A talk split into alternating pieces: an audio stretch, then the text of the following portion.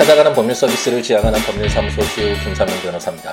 150번째 함께 있는 민법을 시작해 보도록 하겠습니다. 예전에 어, 100회, 그러면서 100회 특집이라고 혼자 빵빠레 이렇게, 어, 혼자 입, 입으로 빵빠레 소리를 내면서 시작했던 그런 기억이 새로운데, 에, 벌써 또, 어, 100번의 중간 지점이네요. 어, 50번째, 150번째라는, 에, 또 저에게는 의미 있는, 어, 꽤 긴 시간 동안 오랫동안 어, 멈추지 않고 지속하고 있다라는 것을 확인해 주는 그런 오늘 방송이 아닌가라는 생각이 드네요. 특히나 어, 이제 제가 일요일 지금 이제 오후가 막 지나고 있는데 오전이 이제 지나고 오후 시간이 시작되고 있는데 이제 일처리 좀 밀린 게 있어서 지난주에 정말 재판이 좀 많았다고 제가 말씀드렸잖아요. 재판이 많아서 사무실에 거의 있지를 못해서 밀린 일이 있어서 지금 일요일에 나왔는데 아, 우선 녹음 먼저 끝내고 함께 있는 민법 팟캐스트를 해서 아, 이제 채권 총칙 부분 예, 마무리 짓겠다고 말씀을 드렸잖아요. 한 2회 절차 걸쳐서 끝낼까 생각을 했었었는데 지금 한번 이제 시작하기 전에 한번 예, 살펴보면서 오늘 예, 빠르게 읽고 그렇게 크게 중요한 내용이 없으니까 아, 빠르게 읽고 이제 끝내야겠다라는 생각을 가지고 이제 시작을 하게 됐습니다. 150회이고 채권 총칙이 끝나는 아, 또 이렇게 두 가지 큰 의미를 지니는 그런 방송이 되겠네요.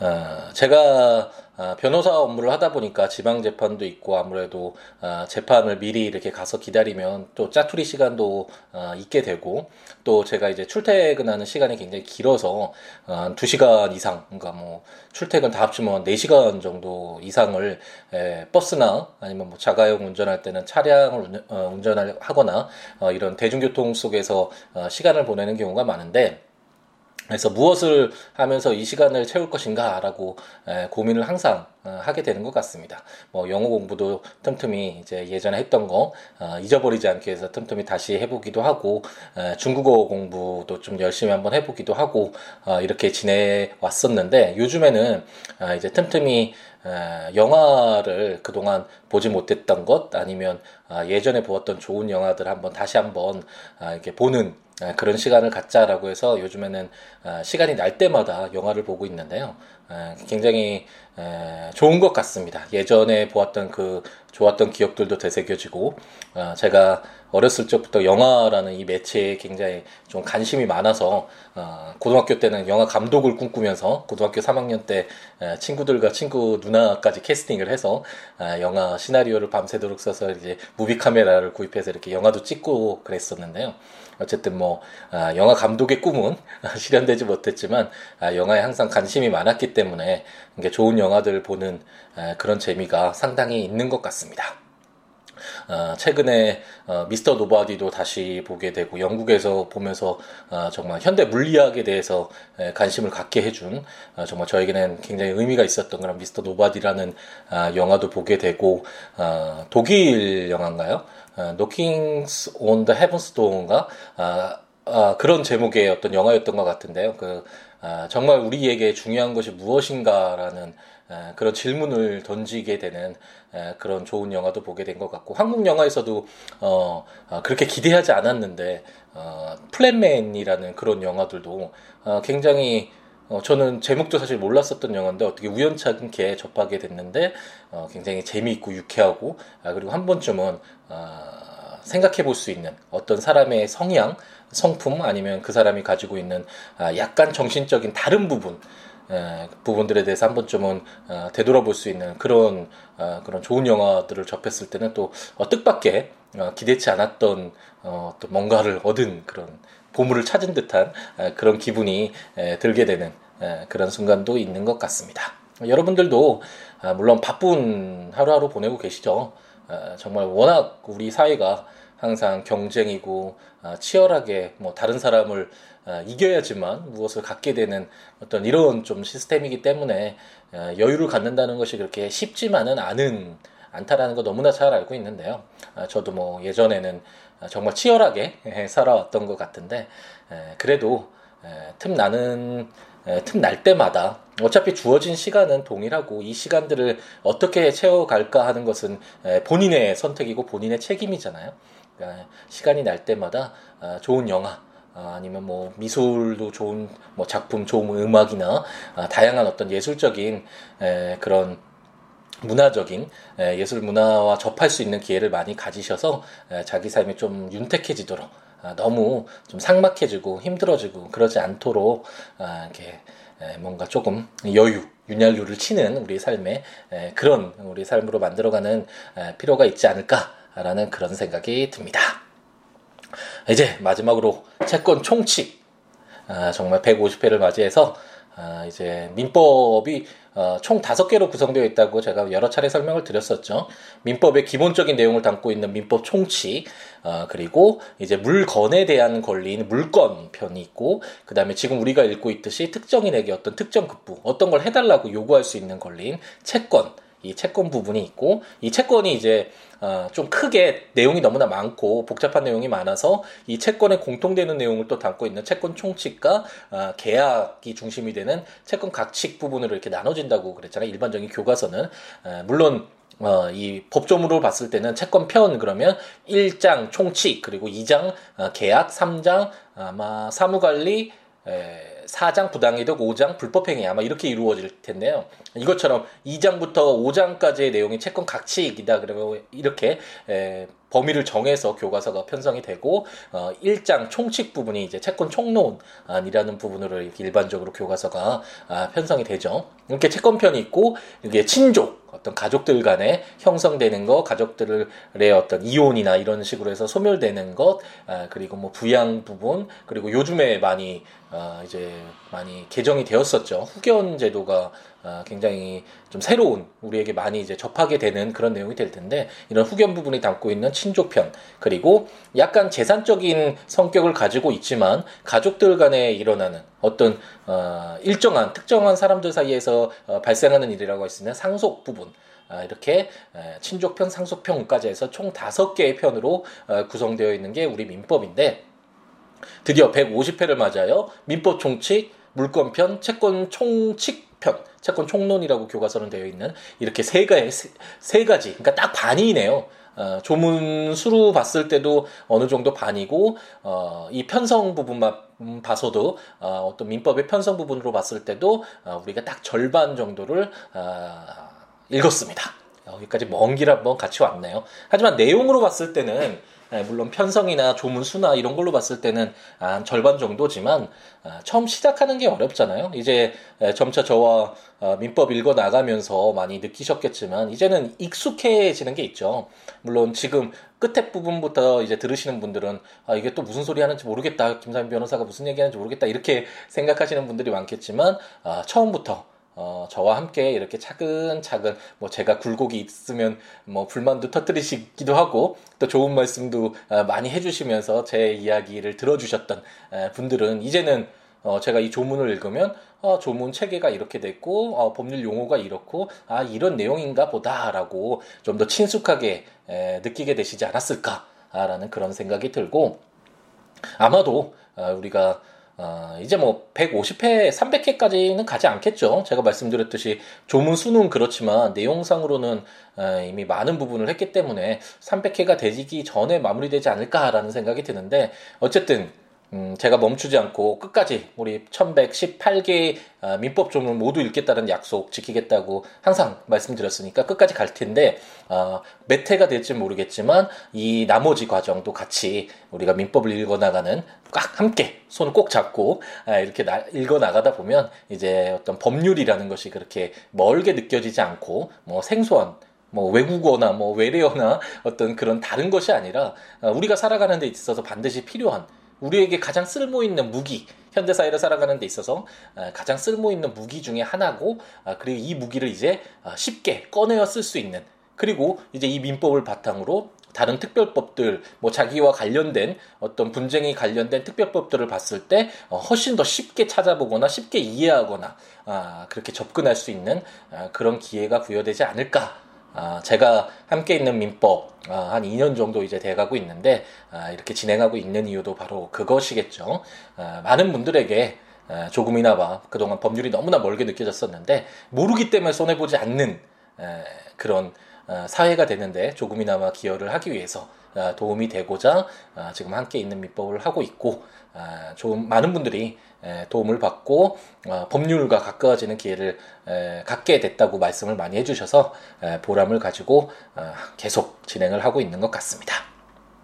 말씀드렸듯이 이제 채권 총칙 부분, 채권도 크게 보면 채권이 어떻게 발생하는가라는 것이 사실 그 논리적인 순서로는 먼저잖아요.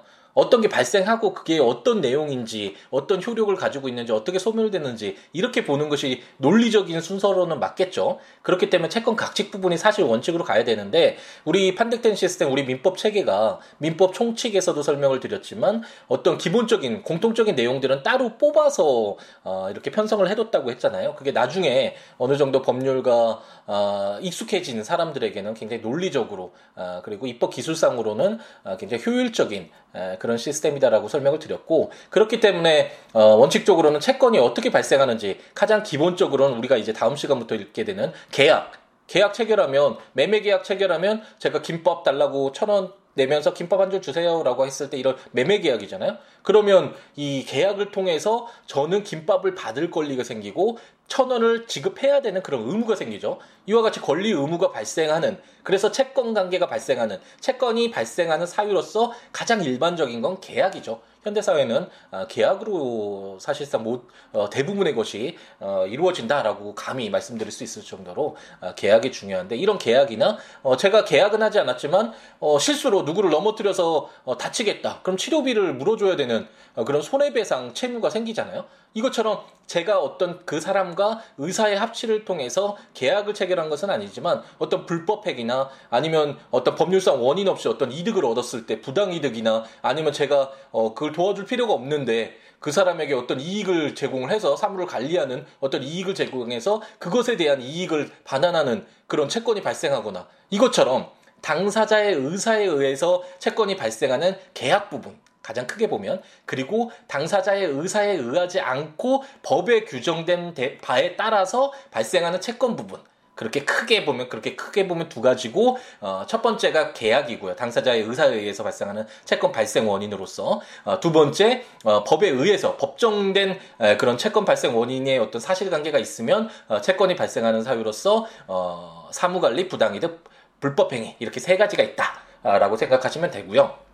이게 우리가 이제 어, 채권 각칙 부분 어, 다음 시간부터 어, 읽게 될 재밌게 읽게 되겠죠. 내용이 우리 현실적인 쉽게 이해가 되고 우리가 접하고 있는 부분이니까 매매 항상 하잖아요.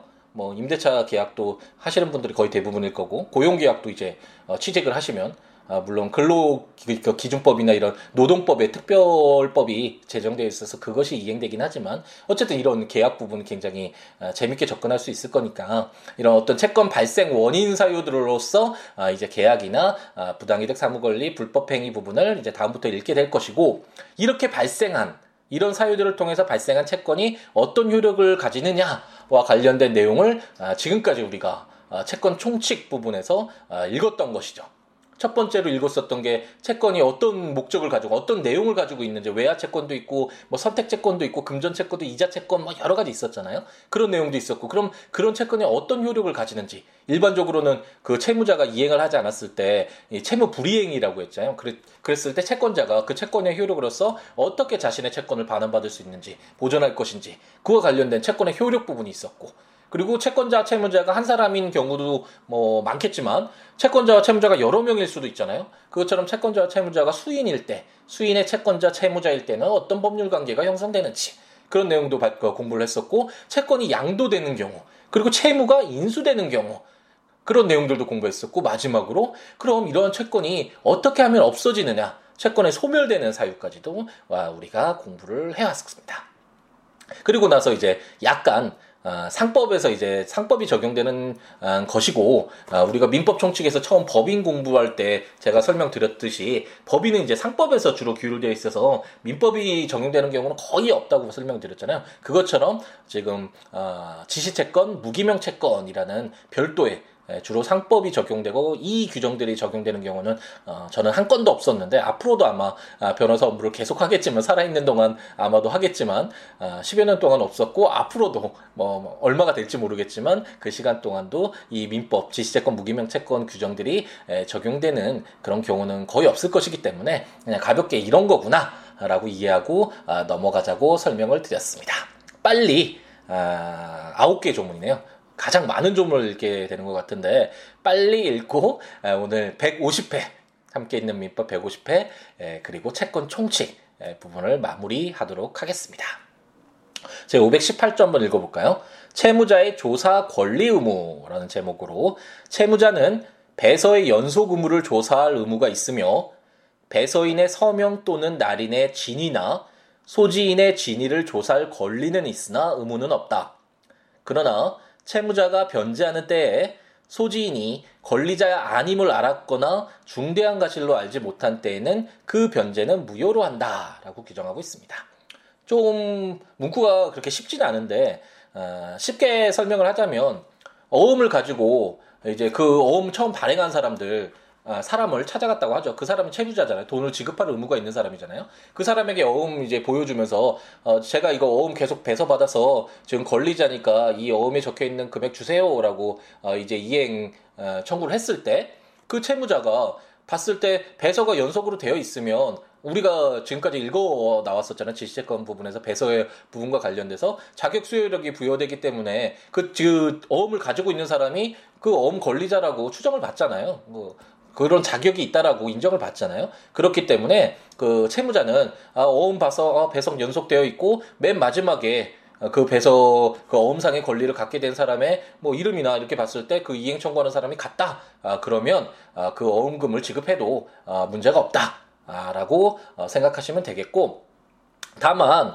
이 채무자가 일일이 막 이 배서가 정말 그 사람이 맞는지 돈을 지급한 것이 맞는지 이런 내용들을 어, 뭐다 그 조사한 다음에 지급할 의무는 없지만 어, 만약 이런 것들 다 하자면 어음 제도를 둘 필요가 없겠죠. 이런 어음 제도를 둔 이유 자체가 어, 거래를 좀더 어, 활성화시키기 위한 거잖아요. 일일이 지명채권 너 누구한테 줘, 너 누구한테 줘 이렇게 하면은 명확하겠지만 그것보다는 좀 더 어, 활성화시켜서 이제 거래 관계를 활성화시키고 이런 어음만 가지고 있으면 이 어음 뭐 다른 사람에게 넘어가더라도 막 급하게 넘길 수도 있잖아요. 넘어가더라도 배서가 제대로 돼 있어서 맨 마지막에 그 소지인이 그 어음을 가지고 있으면 그 어음상의 권리를 취득할 수 있게끔 하는 것이 어 좀, 어, 어쨌든 이 거래 관계를 좀 더 활성화시킬 수 있는 풍부하게 넓게 넓힐 수 있는 그런 기회가 어, 부여가 되니까 일일이 그 안에 그 어음이 어떻게 진행되어 있는지 조사할 의무를 부여해서는 안 되겠죠. 물론 뭐 그 조사하겠다라고 하면 그 조사해봐라 이런 권리 주는 건 문제가 없겠지만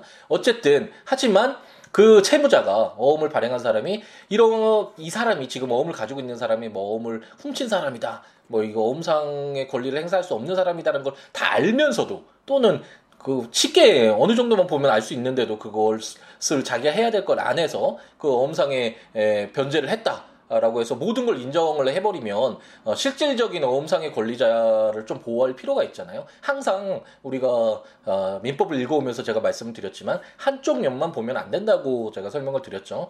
그, 그 한쪽 면만 보면 당연히 이래야 될 것 같지만 상대방 소멸시효제도 제가 설명드리면서 말씀을 드렸잖아요.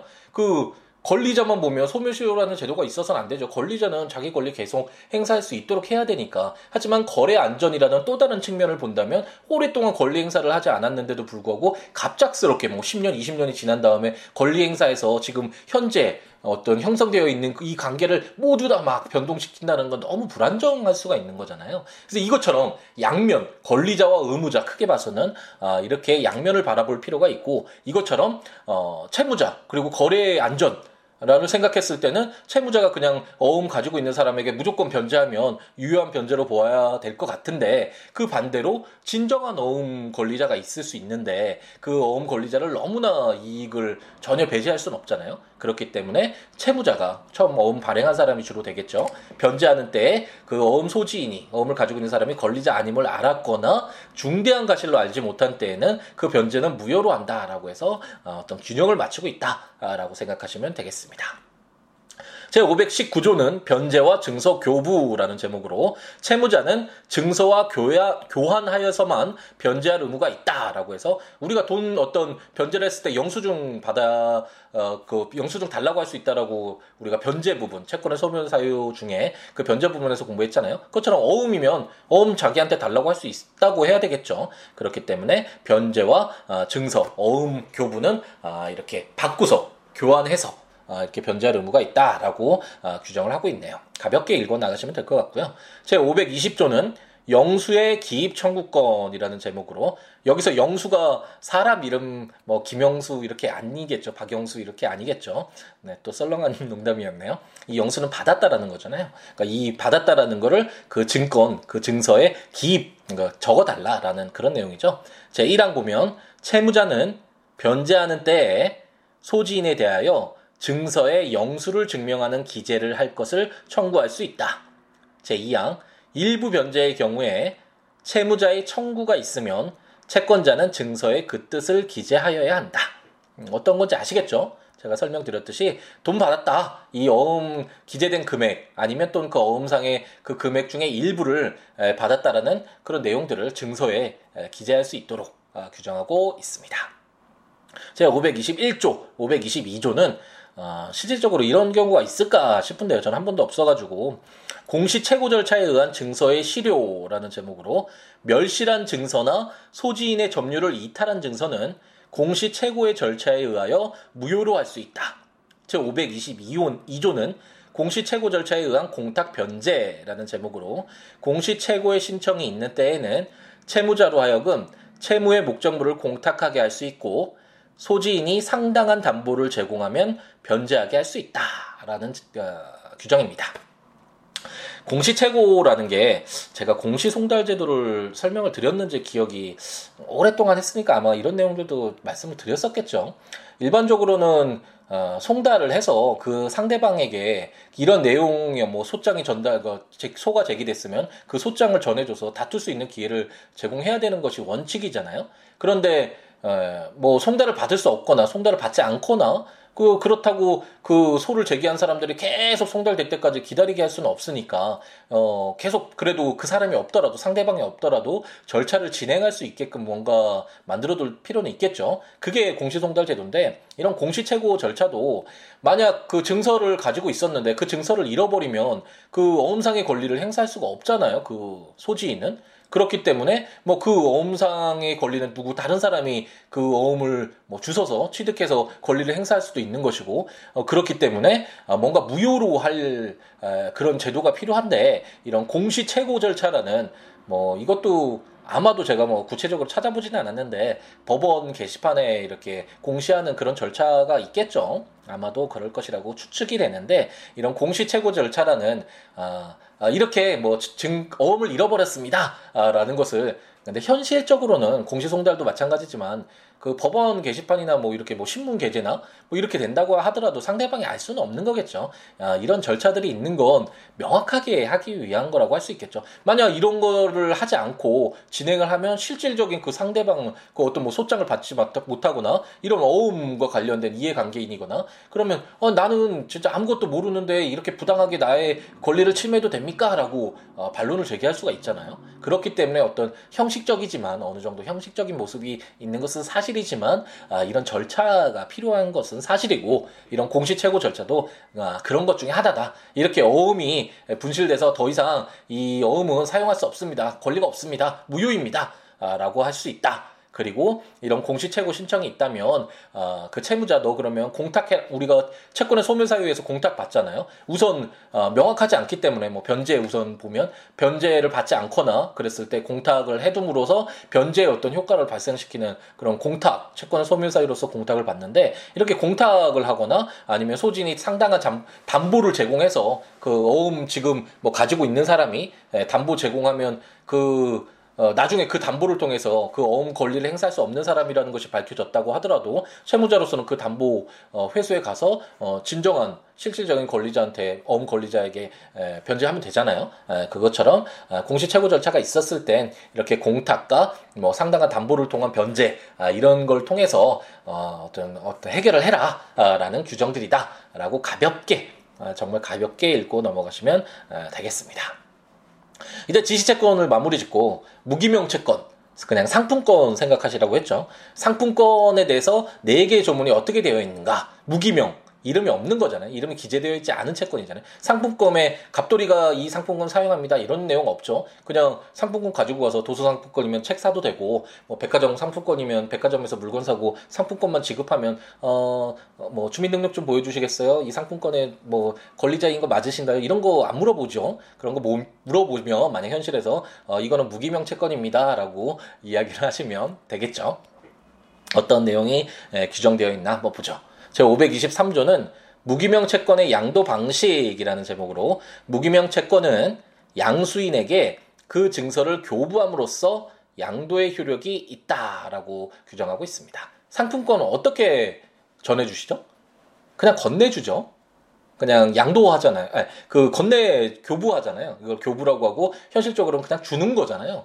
어, 제가 상품권을 산 다음에 선물로 뭐 제 조카에게 줬다. 그럼 그 조카는 그걸 양수받은 다음에 그 상품권 그냥 권리를 행사하면 되잖아요. 그것처럼 그 증서를 교부함으로써 그 이런 무기명 채권은 양도될 수 있다라는 규정이고요. 제 524조는 준용 규정이라고 해서 이제 준용 규정 이 네 제목이 어느 정도는 아, 그래도 친숙하시죠? 일일이 모든 내용들을 그 비슷한 내용인데 모두 다 규정하면 법조문이 지금 1118개가 아니라 1000, 아, 뭐, 1억, 아, 뭐, 1000 다음에 억인가요? 네, 1억 몇 개 조문이 될 수도 있겠죠. 어쨌든 더 엄청나질 수 있기 때문에, 아, 비슷한 그 조문의 내용은 약간, 약간 변형해서 그 조문의 내용이 적용되도록 한다. 라는 그런 뜻의 준용 규정들을 많이 두고 있는 것을 지금까지 우리가 확인했습니다. 그래서 이 무기명 채권은 배서하지 않는다는 어음에는 이렇게 배서를 해서 권리가 양도되는 그런 방식이 있었잖아요. 그 배서 외에는 나머지는 그 증권 채권이라는 건 똑같죠. 어떤 증서를 가지고 어음이거나 상품권이나거나 어떤 그 증권상의 권리가 담겨져 있다라는 건 동일하기 때문에 그 배서 외에 지시 채권과 관련된 규정은 무기명 채권에 준용한다라는 것이 제 524조고요. 제 525조는 지명 소지인 출급 채권이라는 제목으로 채권자를 지정하고 소지인에게도 변제할 것을 부기한 증서는 무기명 채권과 같은 효력이 있다. 그 증서에 뭐 상품권은 아니었는데 그 소지인 그 이 증서 어떤 증서일지 모르겠지만 이걸 지명 소지인 출급 채권 어, 증서라고 해야 되나요? 이런 증서의 끝에 이걸 이 증서를 가지고 있는 사람에게 변제해 주세요라는 어떤 내용이 담겨져 있었다라고 한번 해보죠. 그랬을 때는 상품권 내가 가지고 있어서 그냥 사용할 수 있는 것처럼 그 마지막에 그 소지하고 있는 그 사람 이 채권에 그 사람 소지인에게 이, 이 증권을 가지고 있는 사람에게 변제해 달라고 규정되어 있으니까 이거는 어, 무기명 채권하고 상품권하고 똑같잖아요. 그래서 지명 소지인 출급 채권이라고 해서 채권자를 지정해서 소지인에게 변제할 것을 부기한 채권 그 이 증권을 그 가지고 있는 소지인에게 변제해 주세요라고 그 부기한 증서는 그런 증서는 무기명 채권과 아, 동일하다라고 규정하고 있고요. 제 526조는 제 516조, 제 517조, 제 210조의 520조의 규정은 채무자가 증서 소진에게 변제하여 그 책임을 면할 목적으로 발행한 증서에 준용한다라고 해서 면책 증서와 관련된 내용을 담고 있는데요. 면책 증서는 어, 쉽게 생각해서 음식점의 신발표 있잖아요. 그럼 이런 음식점 주인은 그냥 신발표에 규정되어 있는 그 어, 그, 그 신발표 가지고 있는 사람에게 신발 건네주면, 이렇게 변제해주면, 어, 더 이상 책임을 부담하지 않는 것이 맞, 맞겠죠. 에, 그렇기 때문에 그런 것들을 그냥 면책 증서다라고 생각하시면 되겠고, 이런 면책 증서는 어, 지시채권에 규정되어 있었던 변제 장소, 증서 제시와 이행 지체, 영수의 기입 청구권 규정 어, 이런 내용들이 에, 그대로 준용된다라고 어, 규정을 하고 있습니다. 네, 이제 드디어 150회를 맞이하여 어, 채권 총칙 좀 길었죠. 제가 중간에 에, 좀 방황, 약간 어, 팟캐스트가 이제 좀 100회가 넘어가고 이제 내용도 계속 좀 어느 정도 반복이 되잖아요. 어, 그러다 보니 어, 제가 조금 어, 좀 지루해지는 재미가 없어지는 에, 그런 측면이 있어서 중간에 어, 틈이 좀 많았죠. 간격이 좀 쉴 때가 많아서 아, 기다려셨던 분들에게 너무 좀 죄송한 마음인데요. 아, 그래서 능구한다라는 거 제가 예전에 한때 에, 그 중용에 빠져 있을 때 대학가 중용에 빠져 있을 때 좀 설명을 말씀을 많이 드렸던 것 같은데 능구라는 것이 오래 지속할 수 있는 능력이잖아요. 그런 힘인데 아, 정말 아, 누구나 그 순간적으로 막 열정을 가지고 막 갑자기 미쳐서 그런 걸 하는 건 쉽잖아요. 처음에 하는 건 재미있고 아, 새롭고 아, 뭔가 배워가는 게 금방금방 느는 것 같고 아, 이런 것들은 오히려 쉽지만 그것을 오랫동안 지속해서 흔들리지 않고 아, 이렇게 능구할 수 있는 그런 능력은 아, 정말 노력이 없으면 쉽지가 않은 것 같습니다. 아, 저도 항상 능구하고 어, 제가 하고 싶고 해야 하고 할 수 있는 일에 대해서 꾸준히 멈추지 말고 어, 할수 있는 만큼 최선을 다하는 것이 제가 살아가는 어떤 인간의 삶의 의무다라고 어, 생각을 하고 있기 때문에 그렇게 하려고 노력은 하는데 쉽지는 않은 것 같아요. 그래서 100회 넘어가고 채권 총칙을 하면서 후반부에 갈수록 아, 틈도 좀 많았고 아, 그래서 여러분들에게 약간 아, 좀 불편을 드렸던 것 같아서 아, 죄송한 마음이 들고 이제 계약 부분 들어가면 다시 재밌는 내용들도 우선 많고요.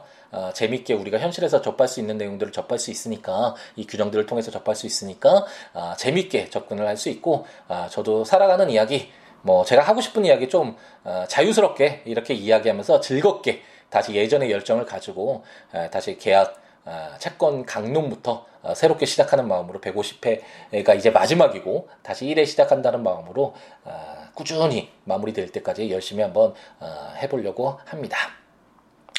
아, 조문들 제가 항상 설명을 드리지만 국가법령정보센터 들어가시면 우리나라에서 시행되고 있는 법률 다 아, 검색해 보실 수 있잖아요. 그래서 민법 치셔서 오늘 좀 제가 그렇게 크게 중요한 내용이 없어서 좀 빠르게 읽고 설명을 드렸는데 한번 조문들 곰곰이 읽어보시면서 어, 강의 다시 듣거나 한번 대도 되새겨보는 그런 기회 가져보셔도 좋을 것 같고 제가 전자책으로 민법 총칙, 물권편, 채권 총론, 채권 강론, 어, 친족편, 상속편까지 모두 발간을 했으니까 어, 구입하셔서 해당 조문과 설명들 들으시 보시면서 제 팟캐스트 함께 있는 민법 들으셔도 좋고 특히 전자책에서는 이렇게 읽어주는 기능이 있으니까 틈틈이 시간 나시는 분들 좀 깊게 공부하시는 수험생 분들이나 이렇게 짜투리 시간에 들으면서 한번 내용들을 전체적으로 그려보는 그런 습관 가져보는 것이 좋다라는 설명 계속 드리고 있네요. 그렇지 않은 분들은 어, 제 블로그 siwo.net siwoolaw.net에 보면 어, 해당 조문과 설명들이 있으니까 어, 참고하시면 좋을 것 같고 이런 뭐 민법 내용 외에도 여러 가지 하고 싶은 이야기나 살아가는 이야기 뭐 어떤 내용이든 좀 인생 상담도 좋고 아 뭐 어떤 내용이라도 좋으니까요. 저에게 연락 주시면 가능한 한 우리 인연을 맺고 함께 동시대를 살아가는 정말 큰 인연이잖아요. Mr. Nobody에 보면 정말 음, 그 끈이론이라는 게 있잖아요. 현대 이론에 어, 현대 물리학 중에 뭐 아직까지 이게 정설로 굳혀진 건 아니지만 만약 그 끈 이론에 따르면 어, 지금 이 우리가 살아가고 있는 이 어떤 시공간이 절대적인 것이 아니라 아홉 개의 또 다른 차원이 있다라고 하잖아요. 그래서 뭐 제 옆에 다른 어, 뭐 시대를 살고 있는 제가 있을 수도 있고 그걸 뭐 제라, 저라고 할 수 있는지는 잘 모르겠지만 어쨌든 여러 우리가 알 수 없는 에, 그런 내용들이 우리 주위에서 우리가 보지 못하고 우리가 알지 못하지만 에, 이렇게 흘러가는 경우가 많은데 어쨌든 지금 우리가 살고 있는 이 순간에선 에, 우리가 같이 어, 알고 느끼고 보고 같이 이야기할 수 있는 아, 정말 소중한 인연이잖아요. 정말 큰 인연이라고 할 수 있을 것 같은데 에, 함께 살아가는 그런 즐거움, 기쁨 에, 같이 했으면 좋겠습니다. 이 팟캐스트 함께 있는 민법을 통해서 정말 많은 새로운 분들도 알게 되고 에, 정말 좋은 인연들 많이 만들고 있는데 에, 들으시는 분들은 어, 언제든지 연락 주셔서 아, 정말 크게 어려운 거 없잖아요. 뭐 서로 살아가는 이야기하고 즐겁게 이런 이야기 이런 일도 있었다 저런 일도 있었다 하고 또 제가 변호사로서 어, 업무를 하고 있으니까 어, 뭐 문제가 있으시면 어, 제가 상담도 해드릴 수 있는 거고 뭐 어, 지금 블로그에서도 어떤 자기 전공 분야에 대해서 어, 의문이 있으시면 언제든지 물어봐 달라고 하시는 분도 계시는데 저도 이렇게 도움을 받고 아, 이런 즐거움들 에, 같이 하는 에, 그런 즐거움들 함께 했으면 좋겠습니다. 150회를 맞이해서 제가 좀 또 말이 많아졌죠. 그런데 이런 즐거움이 있어야 될 것 같아요. 어, 저 한때 어, 이 함께 있는 민법을 들으시는 이유가 팟캐스트를 함께 있는 민법을 들으시는 이유가 법률 민법을 알기 위해서 하는 건데 아, 너무 어, 개인 이야기를 하는 것이 어떤 의미가 있을까라는 생각이 들어서 법률만 하자 법률 내용만 하자라고 생각한 적도 많았었는데요 그렇게 하다 보니까 제가 재미가 없더라고요 어, 물론 어, 들으시는 분의 입장을 생각하면 당연히 그게 맞는데 그런 내용들은 여러 가지가 있잖아요. 학원 강의도 있고 학원 책도 있고. 어, 그래서 저 같은 어, 변호, 한 대한민국의 변호사로서 어, 법률 업무나 이 민법을 바라보는 뭐 어, 해석이나 이런 내용들을 전해주는 것도 물론 그 내용의 주된 내용이겠지만 어, 어떤 김사면 변호사라는 어, 대한민국 변호사가 바라보는 우리 사회 아니면 문화적인 측면 아니면 뭐 아들 육아와 관련된 이런 내용들이나 뭐 여러 가지 제 영국 어, 유학을 통한 여러 가지 세계적인 어떤 여러 가지 내용이든 제가 하고 싶은 있던 이야기를 에, 같이 덧, 곁들이는 이런 방송 하나 있어도 에, 크게 뭐 문제될 거 없잖아요. 어, 찾을 많은 분들이 그래도 에, 좋아해 주시고 들어주시는 분들 많은데 에, 감사드리고 아, 이런 방송 하나 있어도 좋지 않을까라는 그런 또다시 마음가짐을 갖고 즐겁게 어떤 가장 기본은 민법 정말 충실히 전달해 드리는 것이지만 아, 저도 즐겁게 제가 하고 싶은 이야기 나누면서 함께하는 즐거움 우리 동시대 살아가고 있는 우리 모두가 함께 에, 이야기 나누면서 에, 공유하고 느낌과 생각과 경험과 정보들 에, 공유하면서 즐겁게 하나 되는 그런 기회가 됐으면 하는 아, 작은 희망을 한번 가져봅니다. 150회 맞이해서 좀 말이 길어졌는데 여기서 마무리 짓고 다음 시간부터 아, 어, 계약부터 어, 채권 강론, 각칙 부분이라고 할 수 있네요. 계약부터 어, 조문들을 읽어나가도록 하겠습니다. 아, 일요일 오후 날씨가 너무 좋은데요. 이제 좀 약간 더워지고 있네요. 많은 분들 행복 가득하게 주말 이제 채우시고 내일부터 월요일 또 내 생에 가장 아름다운 일주일이 될 수 있도록 힘차게 열정적으로 채워갔으면 좋겠습니다. 다음 시간에 뵙겠습니다. 감사합니다.